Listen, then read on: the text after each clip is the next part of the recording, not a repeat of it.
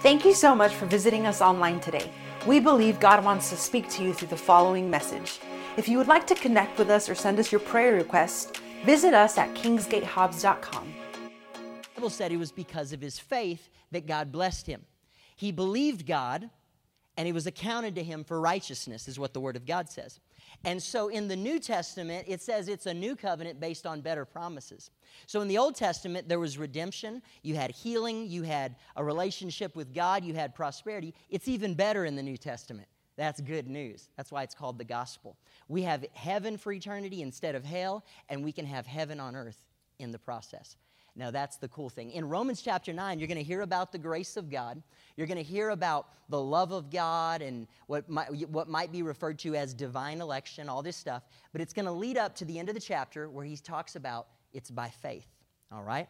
In other words, we believe God and we have the opportunity to pursue him. That means it's free. I'm from, I was raised on Southside V. If it's free, I'll take three of them. But here's the good thing when it's free with God, I want to pursue him, and that costs me a little bit. And you're like, wait a minute, does it cost or is it free? No, it's free. But when it's free, I, pers- I get the opportunity to pursue God. Now that means I don't I can I give up other things to pursue him. All right? So here's where we're going with this. What are you doing with what God gave you? God has given you a covenant. You know, recently Austin Butler came out with that movie about Elvis that came out. Don't raise your hands in church. No one's going to judge you, but whatever. We're not going to it is a new movie about Elvis that came out. Elvis, I think his name was Elvis Aaron Presley. He was born in Tupelo, Mississippi, and he became the best selling artist, musical artist of all time. One billion sales. Every year, Elvis Presley has been dead since 1977, but every year his albums sell one million. One million of them. People wish they had those kind of sales. He was extraordinarily gifted. As a young man, he experienced God in Assembly of God church. He had an encounter with God. He was gifted. His brother, his half brother, believes he was called to the ministry. He had an anointing on his life, he had a gifting on his life, but he didn't use it to glorify God completely. Interestingly enough, his only three Grammy Awards were actually gospel, gospel songs, one of them being How Great Thou Art. But he had a gifting but he struggled with using his gifting for God, and he actually died with drugs in his body died of a heart attack at the age of 42. He missed out on God's best. So, what are you doing with what God gave you? The Bible says in Luke chapter 13, we don't have to go there, that Jesus was preaching in a synagogue. And it said he was preaching in the synagogue, and he looked over and saw a woman bowed over with a spirit of infirmity. She'd been sick for 18 years. And the Bible says he went up to her and healed her, and the religious people got mad at him because he dared to heal a person, to heal this woman on the Sabbath day when you weren't supposed to work. But Jesus made this comment. He said, Shouldn't this woman, a daughter of Abraham, receive her healing? He was referring to her place, her rights in the covenant. And he said, Shouldn't she be healed? And she actually she was healed. He, jesus understood the old covenant but he connected her to the, to the new covenant because he was the ultimate healer. All right. So what are you doing with what god gave you? The first question i want to pose to you tonight first point is what are you doing with the covenant god gave you? Romans chapter 9 would you stand with me? We're going to read it if we can. It's going to be on the screens. Let's read these three verses and then i'll let you sit down. One two three. Let's read with Christ as my witness, I speak with utter truthfulness. My conscience and the Holy Spirit confirm it. My heart is filled with bitter sorrow and unending grief for my people, my Jewish brothers and sisters. I would be willing to be forever cursed, cut off from Christ, if that would save them. Father God, tonight we thank you for your word. We thank you, God, for Romans chapter 9. And we thank you that we have the opportunity to, tap into your grace, to tap into the covenant that you have provided for us. And we can tap in by faith and grow in it. And we thank you for it in Jesus' name. Everyone said, Amen. Amen. Grab a seat, grab a seat. So, Paul wrote the book of Romans, and Romans is like the foundational book for all of your faith and your walk with God. It's an awesome thing. But it's interesting that in these first three verses, Paul is talking about his compassion which is interesting because Paul was raised, he was born in Tarsus. It was a place in the Roman Empire. Uh, I think it was in modern day Turkey, but he was raised in a religious setting, raised in Tarsus.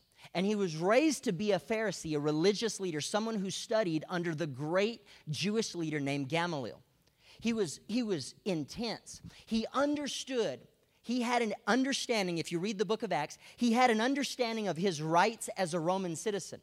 He wasn't a servant, he didn't pay for his citizenship. He was born into it. So he had a keen understanding, even as a Christian, of his rights as a Roman citizen. Just like you and I would be an American citizen, people want that American citizenship. Back then, you wanted a Roman, a Roman citizenship. You were protected by the Roman Empire if you were a Roman citizen. You had rights. And he understood that. He was also someone who understand, understood the Old Covenant. And he understood, he had a concept of God based on what he read in the Old Testament, in the Torah, in the prophets. He understood that. So when he heard about people following Jesus, he thought they were moving away from what God intended because they didn't understand the covenant and they didn't recognize that Jesus was the bringer of the new covenant.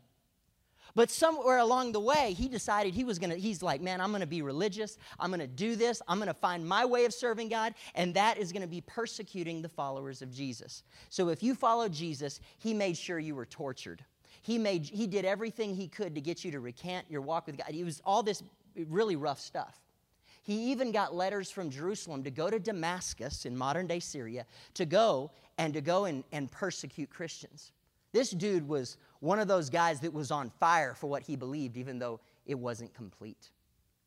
And on the way, you remember the story, on the way to Damascus, he gets knocked off his horse, and Jesus appears to him.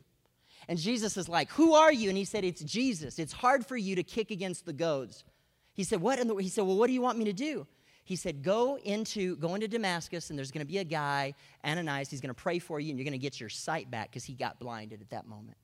So, this guy that was so hardened, this guy that was so so hard and so had no love and was very lived a very dark life comes in had to be led into damascus and for three days he fasted.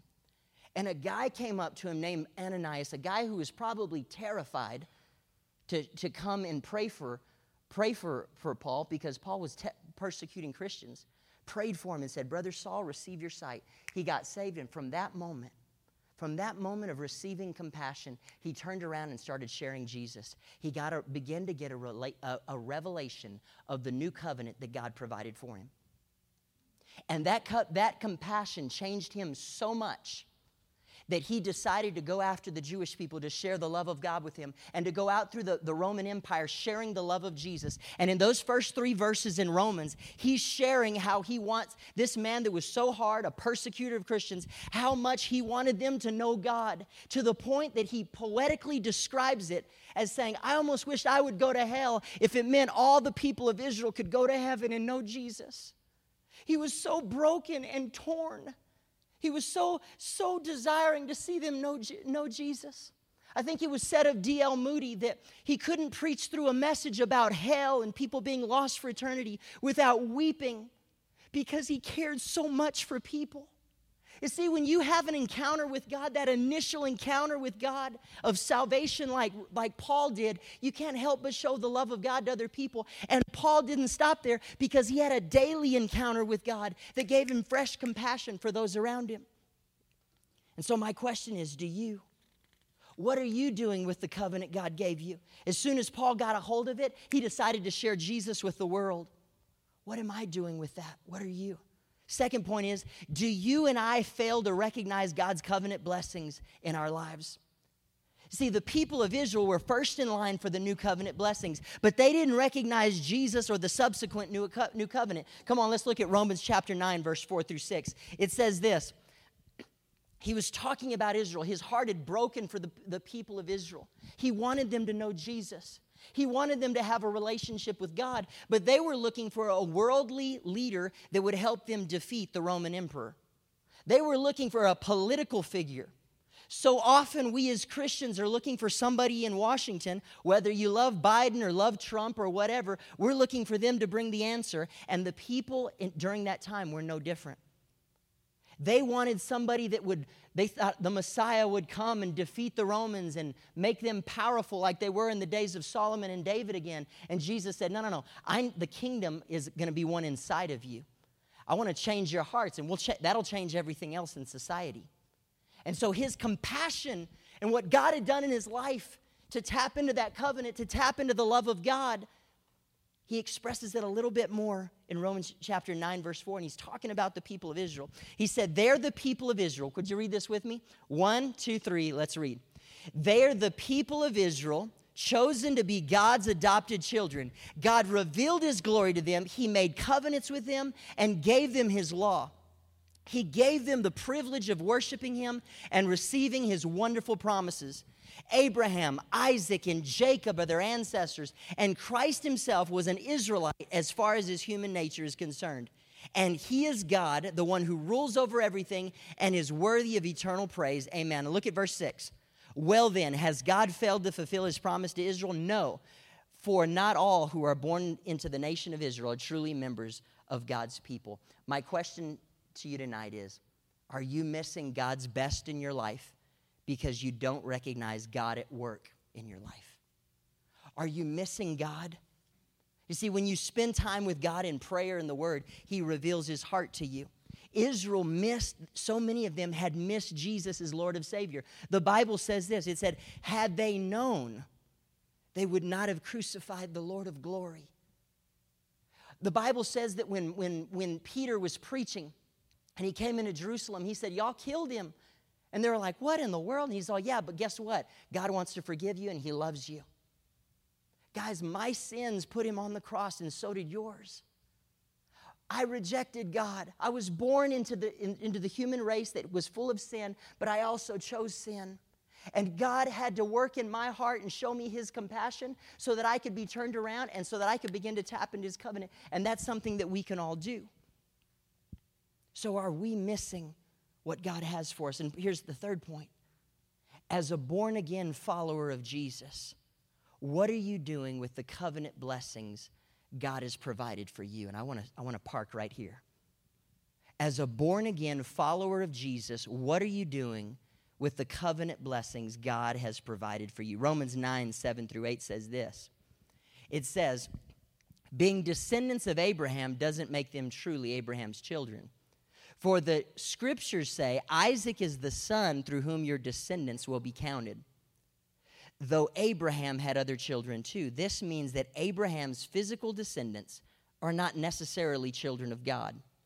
Only the children of the promise are considered to be Abraham's children. As born again believers, the covenant is ours. As born again believers, the covenant is ours. It says this in Galatians 3.13 and 14 in the New King James. It says, Christ has redeemed us from the curse of the law having become a curse for us. For it is written, Cursed is everyone who hangs on a tree, that the blessing of Abraham might come upon the Gentiles in Christ Jesus, that we might receive the promise of the Spirit through faith. In the Old Testament, in Deuteronomy 28, he talks about the blessings and the curses. It talks about the people of Israel, that God provided for them to be healed in their bodies that God provided for them to have a relationship with God, that God provided for them to live in prosperity. It was, it, for those in the Old Testament that tapped into it, it was a very real thing. The Bible talks about in Exodus where, where God was communicating face to face with Moses. And he was communicating with Moses, and he said, I want you to go in the promised land. And Moses, he, he had this very real and genuine conversation that, that maybe you and I would have with God. He said, God, you said that you'd lead us. He said that you, you said that you would take us into the promised land. He said, But if you don't go with us, I don't want just an angel leading us. He said, If you don't go with us, I don't want to go there. Guys, Moses recognized he needed more than just the prosperity.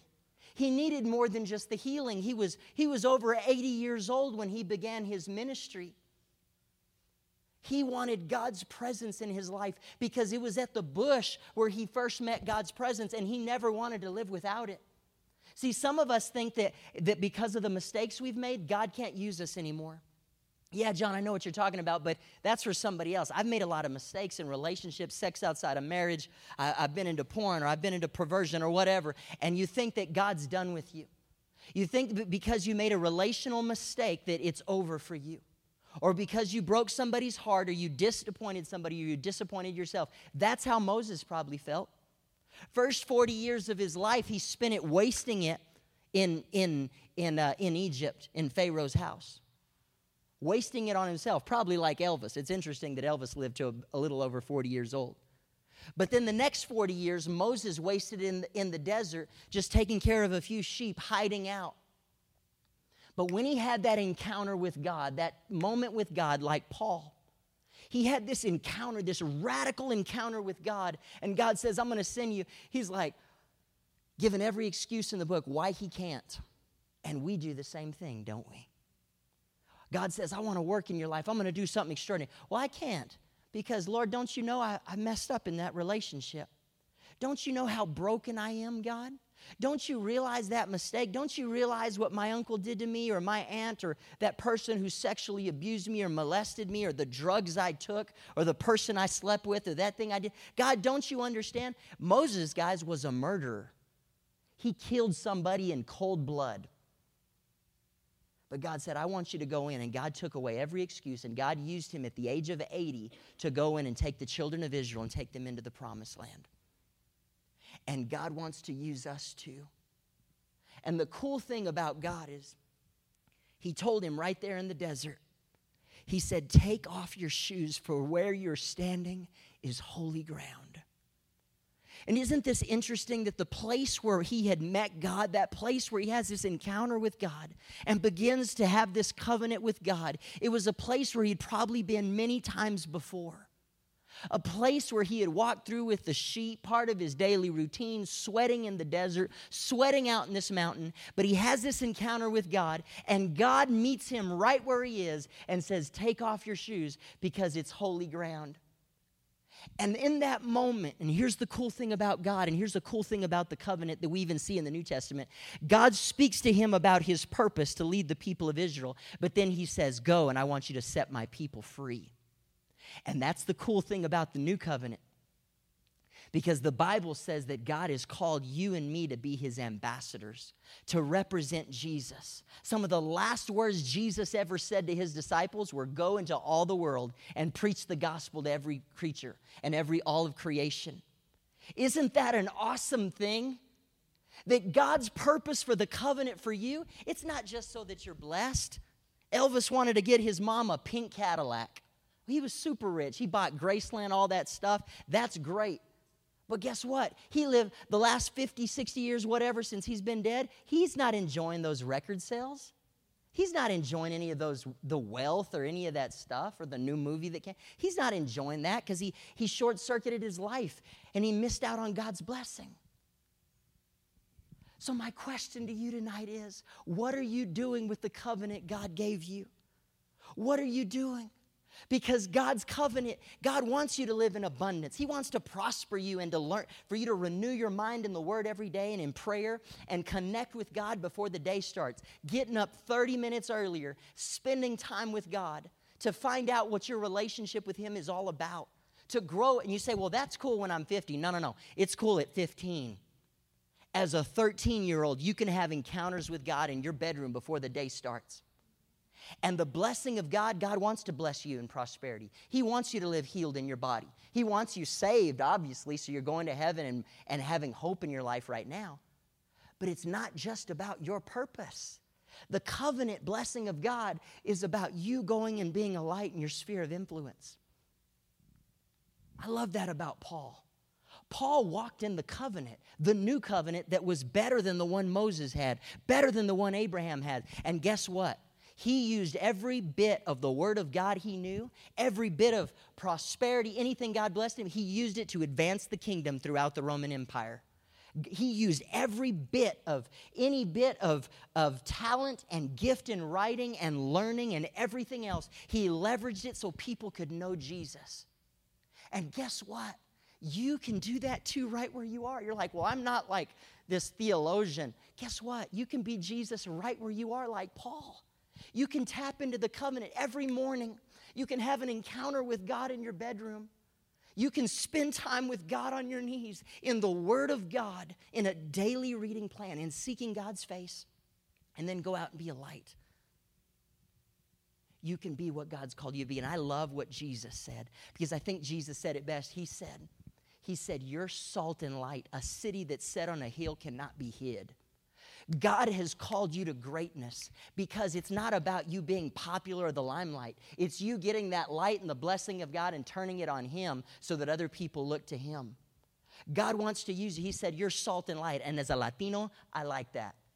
God was speaking to Mexicans when He said that, I think. He said, You're salt and light. Everybody, all the Mexicans in the house said, Amen. The Mexicans like, we Latinos, boy, we like some salt.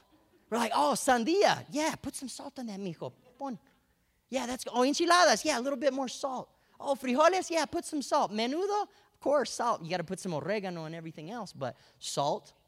Salt's good on everything, boy. It is, isn't it? Y'all know it is. Some of y'all eat too much salt, man, and the doctor's like, no, you better lower on that. But guess what? God says that you and I are that way. Salt is good in the oil field. Salt is good at Houston Middle School and at Hobbs High and Highland. Salt is good in, in healthcare and in education because you can be Jesus right where you are. When people are going through hard times, they're like, hey, man, can you pray for me? And then you pray the gospel. God wants to shine through you. God wants you to be the light, and He wants you to step into the covenant. I'm going to close with this. The Bible says in John chapter 5 that there was a man hanging out by a pool. And at this pool, there was, a, there was something going on. And some manuscripts in, in biblical history will say an angel. It was said that an angel would come and stir up the water. And sick people would get around this pool and, and they would go in, and the first one in supposedly would get healed. So there was this man hanging out by the water. You remember the story. I love how The Chosen depicts this. It's incredible. You can see it on YouTube probably depicts it incredibly. But this man was out there by the water. He was crippled for many years. A man who had had disappointment. Couldn't get to the, couldn't get to the water. But one day Jesus showed up, just like he did for you and me. Jesus walked through the crowd of sick people and walked right up to this man. And he walked right up to him and he asked him a question. And it's the question that we all have to answer. It's the question that we have to answer probably every day if we're being real with ourselves. He walks up to a man who is clearly sick, a man who is clearly crippled, a man who clearly can't get to the water by himself, and he has the audacity to a- ask him this question. He says, Do you want to be healed? Now, it was a yes or no response, is what it should have been, but he said this He said, There's no one to push me into the water. Immediately, he starts off with blame. Immediately, he shows out of the abundance of his heart, the mouth speaks. Immediately, he shows bitterness, probably not just toward people, but toward God. He said, I can't get to the water, no one can help me. And Jesus won't let him off the hook. Do you want to be healed? Yeah. Take up your, stand up, take up your bedroll. And right there by the, by the water, in front of everybody else, the man stands up hasn't been able to walk probably in years, maybe ever. He stands up. Bones are probably popping into place. And he has this encounter with God, a man who should have been healed by the old covenant, covenant but now steps into the, the blessings of the new covenant. The man in front, in, right in front of the man who said him, who was, it was described himself bore our infirmities. And guess what? Jesus was the healer then, and he's the healer now. He healed that man. Isaiah 53 says, With his stripes we're healed. And the question for you today is Do you want to be healed? Do you want to experience the blessings of the covenant? Because the covenants are for you, is for you. The new covenant is for you. But it's also for you to live it out in the community and to be what God's called you to be. Let's bow our heads and let's pray.